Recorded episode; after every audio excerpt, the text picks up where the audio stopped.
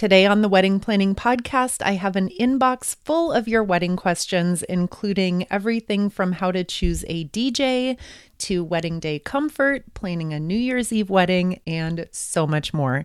It's all coming up next on the Wedding Planning Podcast. Hello there, and welcome to this week's episode of the Wedding Planning Podcast. Thank you, as always, for tuning in and spending a few moments with me of your week talking about all things wedding. I have a collection of your wedding planning questions to answer today. And before we get started, just a reminder on how to submit any wedding planning questions or issues or conundrums or dilemmas that are on your mind. You can always be in touch with me. I have a wide open door and to do that, you will simply visit our website, which is weddingplanningpodcast.co, and look for the contact button. You can choose to send in a voicemail, you can send in an email, whatever you're comfortable with. I would love to hear from you. And to get things started for today, we're going to talk about wedding fairs, wedding expos, bridal shows. These are all interchangeable terms. I'm going to use the term wedding fair. And a listener wonders are wedding fairs worth the time and the money? My fiance and I are trying to decide if we should prioritize putting this on our calendar. And my answer is yes. I love wedding fairs for some different reasons. Number one, it's kind of like walking through a Google page in person. And I like to think of it almost as getting to speed date potential vendors. So instead of pecking through a ton of different websites and submitting a ton of different contact forms and waiting for the vendor to get back to you and scheduling a time for a call, you get to do all of that in one day simply by walking through a wedding fair. This is a really easy way to get to know local vendors face to face, and you're going to get an immediate sense of their personality, of the quality of their work. These booths are sometimes very elaborate showcases of a vendor's past work and past clients. And again, you're going to get instant access to information like pricing, packages, any flexibility that that vendor has in creating a custom package for you, creative solutions that you can work in to make this fit with your wedding situation, your budget. Typically, the price point for a ticket into a wedding fair is pretty reasonable. We're talking anywhere from $10 to $25 and up. And I truly feel that even those higher end, higher ticket price shows end up being totally worth it for a really well run show. I've always had a great experience at a wedding fair, and I could do an entire episode about visiting a wedding fair and how to maximize your time at a wedding fair. And I actually did. There is an entire show all about making the most of your time at a, bri- a, bridal show, wedding fair. Again, these terms are interchangeable. And you can find that episode dated November 9th of 2022 if you just scroll back the podcast feed. Next question for today, how to choose a DJ. We have no idea where to start. So going back to our first question from seconds ago, a wedding fair is your perfect starting point. DJs love to rent out booths at wedding fairs, and you should have a great pool of local DJs to talk to and interview at any mid to larger sized wedding fair. The things that I would be looking for are experience, value, and connection experience, value, and connection. And let's take a mini detour really, really quickly. And I'll say, even if you're not shopping for a DJ specifically, this little mini conversation can apply to any vendor who you're thinking of hiring. So, those three pretty vague points, let's break this down into some more specifics. So, experience meaning how many weddings have they done in the past? What sorts of past client reviews and feedback can they share? What types of feedback and past client experience stories can you find online? Take a look at their social media. All of these are really important collections of their past experience and gives you a good idea of their working style, their end product, and again, most importantly, their past clients' experiences. If a vendor does not have good past client experiences, to me personally, that's a stop point right there. And our next point here in choosing a DJ or any other vendor is value.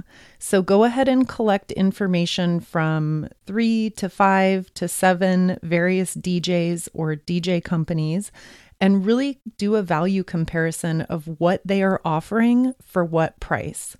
Like most any wedding vendors, the DJ space is really, really competitive. And with your patience and your willingness to negotiate, to press back, to ask for accommodations, to ask for a deal, you should really be able to broker a deal that works for you, for your budget, and for your wedding situation. I know it takes a little extra legwork on your part, but if you're able to collect quotes from, again, three to five is a good number, and then really look at what's being offered. That's the best way to get the best value. And then lastly, and this one is perhaps the most important, is the connection that you have with any DJ or potential vendor. So, your initial impression of this person at a wedding fair, you get to be face to face on the spot. What's their vibe? What's their energy like? How are they interacting with you? Are you feeling comfortable with them? Are you liking them? It, in the case of a DJ, that person is going to have more direct interaction with your guests than possibly any other vendor you hire. So it is really, really important that you're drawn to their demeanor, their energy, their vibe, and that you're feeling that right away. So, to recap that one, how to choose a DJ, a photographer, a wedding planner, any vendor really, you're going to look for experience, you're going to look for value, and you're definitely going to prioritize the connection that you have with them. Okay, next question. My dress is very heavy with a dramatic long train. Should I consider a separate reception dance for dancing? This is a really, really important question because it highlights an underlying issue of being comfortable on your wedding day. And I don't feel like this is talked about enough. So let's spend some time highlighting how incredibly critical it is that you feel 1000% physically comfortable on your wedding day it's going to be very, very difficult for you to relax and truly be present and enjoy your wedding if you are uncomfortable. And that goes for your hair, your shoes, a dress, a suit that doesn't fit properly, anything across the board that's going to make you feel like you're fidgeting with something, something is rubbing the wrong way. It's really going to put a damper on your enjoyment of the entire day. Comfort is first and foremost number one. And when we're talking about a dress, unfortunately, you're not going to be able to experience walking around in your wedding dress for 12 hours until your actual wedding day.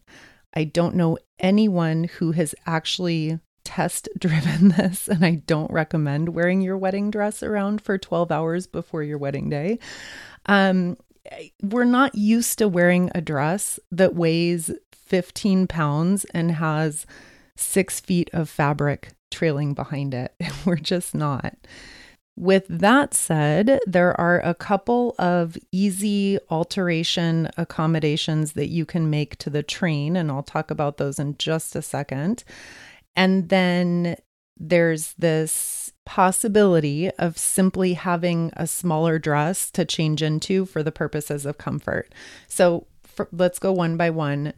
The easy alterations you can make to your train just to make it more manageable would be number one, you can add a loop to the train, and then this loop is something that you just kind of hold in your hand or it can go over your wrist. You may have seen this in pictures. That's fine if you're willing to be carrying it around all day or all night, so to speak. And then the second would be a really common alteration to your dress train, which is called a bustle. And again, this is just something that the alterations department of your dress store would do, or you could have a tailor add a bustle to your dress. And essentially, it's little hooks and buttons that make the train kind of fold up onto itself so that it's not dragging behind you for the entire reception. For any smaller size train, I would say a bustle is a really good solution. I had a bustle on my wedding dress and it worked out just perfectly. You don't need to fidget with it, you don't need to carry it. You will need someone to help you take it up and down, but that's an easy fix. If you have bustle or not, if you have any thought or doubt in your mind of whether or not you're going to want to wear that dress, for 12 plus hours, I think it never would hurt to have a backup dress to change into at the reception. You don't even need to end up using it. You don't even need to end up changing into it. Maybe you'll be perfectly fine in the big wedding dress and never need it. I don't think there's any downside to investing a small amount of money and a small amount of time in finding a cute dress that would be comfortable for you to change into. There are a ton of super affordable party dress options online. I have a few favorite sites that I shop on online, and there are always white dresses and short dresses and just a ton of really cute options. So I will link to a couple of my favorite sites for a party dress or a reception dress in today's show notes. And then before we move on, just really quickly, add shoes to this list. You may not want to be wearing your actual quote wedding shoes for 12 plus hours. So that's definitely an important one to have on the list of a backup pair of shoes that you can change into in case you start to get blisters, rubbing, just need your feet need a break, whatnot. So to wrap this one up, just I'll say one more time comfort on the day of your wedding is so, so, so important. And again, I feel like it's one of those things that kind of gets like brushed under the rug or not prioritized as much as it should. And it doesn't just go for a dress or clothing or shoes, it extends to everything from your makeup to your jewelry to your hair. If you know me in person, you know that my hair is always up on the top of my head in a messy bun because having my hair down and around my face and falling in my face drives me nuts. So, if you're someone who doesn't like your hair to be down and in your face and bothering you, then maybe an updo is the best. Just really point by point think about all of these things and prioritize being really, really comfortable. And next question What are your thoughts on a New Year's Eve wedding? We love the symbolism of beginning our lives together at the start of a new year, but the logistics of actually planning for New Year's Eve seems really hard. This is a great question, and let me start by saying that planning a wedding, any wedding, can be as simple or as complicated as you make it. And that's actually a really, really beautiful thing because you have full control over making this as simple as possible. If I personally were planning a wedding for New Year's Eve in 2023, which, if you're listening live, that is less than two months away, here's how I would do it. Number one, I would invite only my closest family and friends and loved ones. Number two, I would make arrangements ASAP to get in for a courthouse ceremony or identify a loved one to perform a very simple ceremony and get all of the filings and the paperwork underway right now to get that marriage license and get ordained and get everything taken care of. And then number three, I would plan a really simple but really meaningful celebration at home or at someone's private property and I would prioritize having good food, fun cocktails, music, and just spending time together. Now, obviously, and very understandably, you may be completely turned off by planning a wedding in less than two months, and that's totally fine. You can make any time frame work, but still keep it really simple. I do want to add for New Year's Eve weddings, just keep in mind that if you're envisioning an elaborate wedding at a hot venue with all the bells and whistles, you are likely going to need to get things reserved well in advance. And I mean like two to three plus years in advance. New Year's Eve is a very popular wedding date, and obviously, it's a very popular date for parties and get togethers, and venues will book literally years in advance. So be aware of that and plan accordingly. This is why I'm a fan of keeping it small, simple, and hosting everything at a private property so that you can remove the stress, the expense, and potentially a very long wait time of booking a more traditional venue. Next up, let's chat about something really close to my heart. We often prioritize wedding photography, and for very good reason. But here's a thought videography is just as, if not more, pivotal. Why? While photos freeze one moment, videos capture the ambiance, the laughter, the music, and all of those spontaneous, fleeting emotions. Enter Shutter and Sound Films. Their work isn't just videography, it's cinematic artistry. You can relive the tremble in your partner's voice, the joyous applause, or that unexpected dance move during the reception.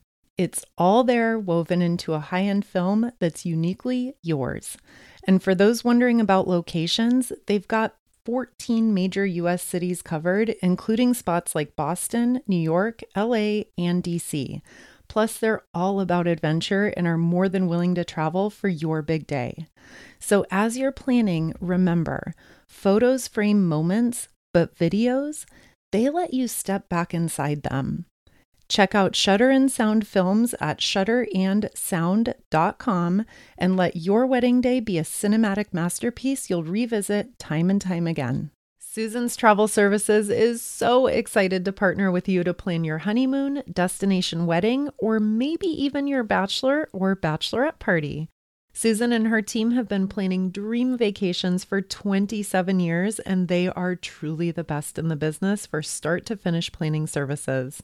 Travel and new experiences are incredibly special to me, and Susan and her team have helped me plan some unforgettable vacations, including a bachelorette party in Cabo and a family anniversary celebration in Cancun. They meticulously researched the best all inclusive options for us based on some very specific priorities, and the professional assistance in choosing location, resort, activities, and transportation was absolutely priceless. Susan has been in the travel business for 27 years and she personally travels to her recommended destinations all the time. So she has firsthand on the ground experience with all the amazing resorts, excursions, and services that she recommends. From all inclusive resorts in Mexico and the Caribbean, overwater bungalows in the Maldives, or that African safari that you've always dreamed of, save yourself hours of research and guesswork and let Susan and her team find you the best options for a once in a lifetime vacation. Reach out to Susan and her team today by emailing info at susanstravelservices.com and be sure to let her know that I sent you and get $50 off your final booking or $200 off your destination wedding. Her email, one more time, is info at susanstravelservices.com. Has the winter season taken a toll on your tile, upholstery, carpet? Call Cyclone Cleaners 570 726 6200. For all your carpet, upholstery, and ceramic tile cleaning needs, it's Cyclone Cleaners, also offering odor treatment and soil and stain guard. Choose the only cleaning company that supplies the water to clean your home and disposes of it when they are finished. Call Cyclone Cleaners to schedule your cleaning today. 570 726 6200. Next question We are struggling with creating a core wedding vision and building everything out from there. I feel like we have so many ideas, but none of them are cohesive or seem to go together. Our wedding is set for fall of 2025. Is there an easy place to start that I am simply missing? Yes, there is, and it's your venue. Always start with your venue. You mentioned in your note that the wedding is just under two years away, and that is plenty of time to plan. So, first and foremost, take any pressure off yourselves to feel like you need to have this all figured out and settled right now. In my humble opinion, it's not important at all, and you shouldn't feel pressured to have any sort of wedding theme or colors or overall schematics identified at this point in your planning. When and only when you are 1000% certain of your wedding date and also a rough, at least a rough version of your guest list, then it's time to tour wedding venues that are going to accommodate your date and your guest count. Stepping inside a venue that you love will answer so many of these big general questions for you. And this flows into another closely related question, which is what's a quick list of things that we should prioritize when shopping for venues? So let's go ahead and run down a quick venue shopping checklist. The first thing is to consider your budget. Your wedding venue is likely going to be one of, if not the biggest expense item on your budget list. So it's important to have an idea of the total amount of money that you're working with so that you can be appropriate as you shop for venues and knowing exactly what you can afford. Number two to prioritize is the layout of the venue. So, how does the flow feel? If you want to have ceremony, cocktails, and the reception in one spot, then you're going to need to consider a venue that can accommodate all of those things. Or if you want to have a ceremony at a church and then head to a separate venue for the reception and cocktail hour, you may want to consider the distance between the two. Number three is you have to know your guest count. And I mentioned that just a minute ago. You must have an at least a rough draft of how many guests you plan on inviting to the wedding. So you cannot go out venue shopping for a venue that accommodates no more than 75 people if you're not quite sure yet and you wind up having 150 people that you want to invite. That's not going to work. So you have to take the time, backing up a minute, you have to take the time to sit down with your partner and come up with a guest list. It does not need to be the final version, it does not need to be set in stone, but it does need to be a solid enough number that you can go ahead and lock in a venue and be confident that that venue will accommodate your party size. And then, of course, next on your venue shopping checklist, you need to determine availability. And this ties back to knowing your wedding date. You might find the perfect venue, but if it's not available on the date that you already put on 100 save the dates that you mailed out, then it's not going to work.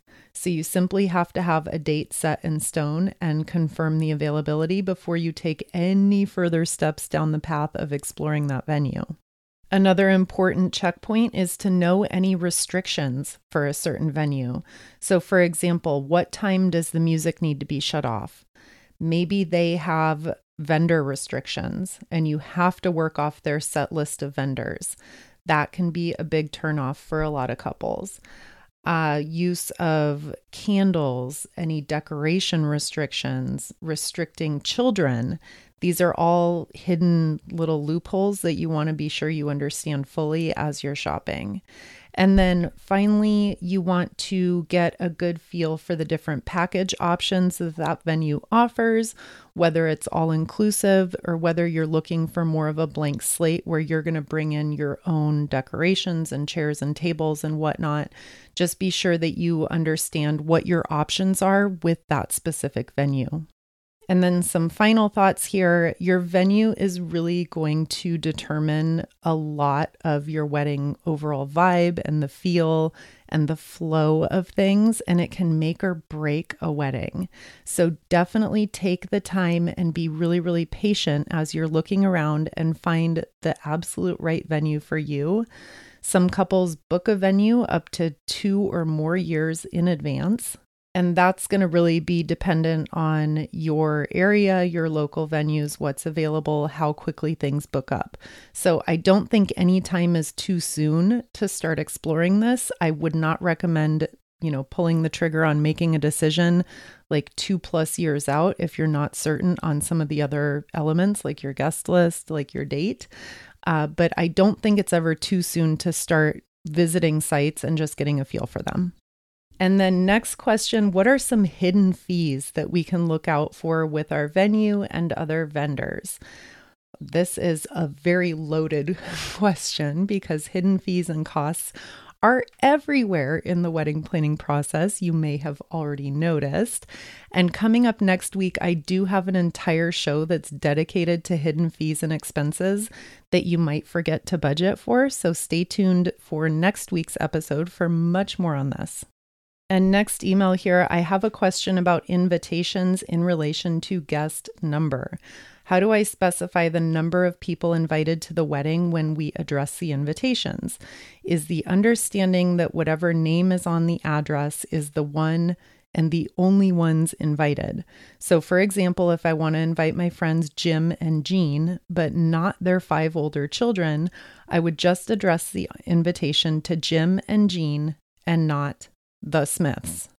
And another question about plus ones. My cousin is single and I'm desperately trying to keep my guest count down. Again, is it understood that whoever is on the envelope is the only person invited? Okay, I'm going to stop there. The question keeps going, but let's just say standard etiquette, standard operating procedure here is that whoever is on the envelope is invited to come. So, for example, Jim, Jean, and family would include Jim and Jean and their five children. Jim and Jean is just the two of them. And confusion and awkwardness comes up all the time here because not everyone understands this, or they choose to kind of play dumb, so to speak, and they choose not to get it. So the same goes with a plus one. If you are including a plus one, then the envelope is addressed to your cousin Lisa and guest. If you are not including a plus one, the envelope is addressed to Lisa. If there's any doubt in your mind that your cousin or your aunt or your friend from college is going to quote get it, then I would recommend shooting them a very straightforward text message, picking up the phone, and giving them a call to explain the fact that you are having a small and intimate wedding, and unfortunately, they cannot bring the person that they're dating. I know that that is not the most comfortable and fun conversation to have, but if you already proactively know that your cousin Lisa is going to play dumb and bring her boyfriend that she's been seeing for a couple of weeks, who she met on the internet, then having a quick, uncomfortable phone call now is going to be a heck of a lot easier than dealing with her random boyfriend coming to the reception uninvited six months from now. So that's do with it what you will. That's my advice. And then one more quick point on this, one more touch point that you can have as a communication opportunity with the people who you're inviting is to put an FAQ section on your wedding website. And this FAQ section is the perfect place to address any awkward questions or issues that might come up. So, for example, you can create an FAQ that literally says, Is it okay if I bring a guest? And then the answer would be, Sadly, we are hosting a very small and intimate celebration with only our closest loved ones, and space at our venue is very limited. So, no, you cannot bring a plus one. You can word that a little differently. I did that on the fly, but you get what I mean.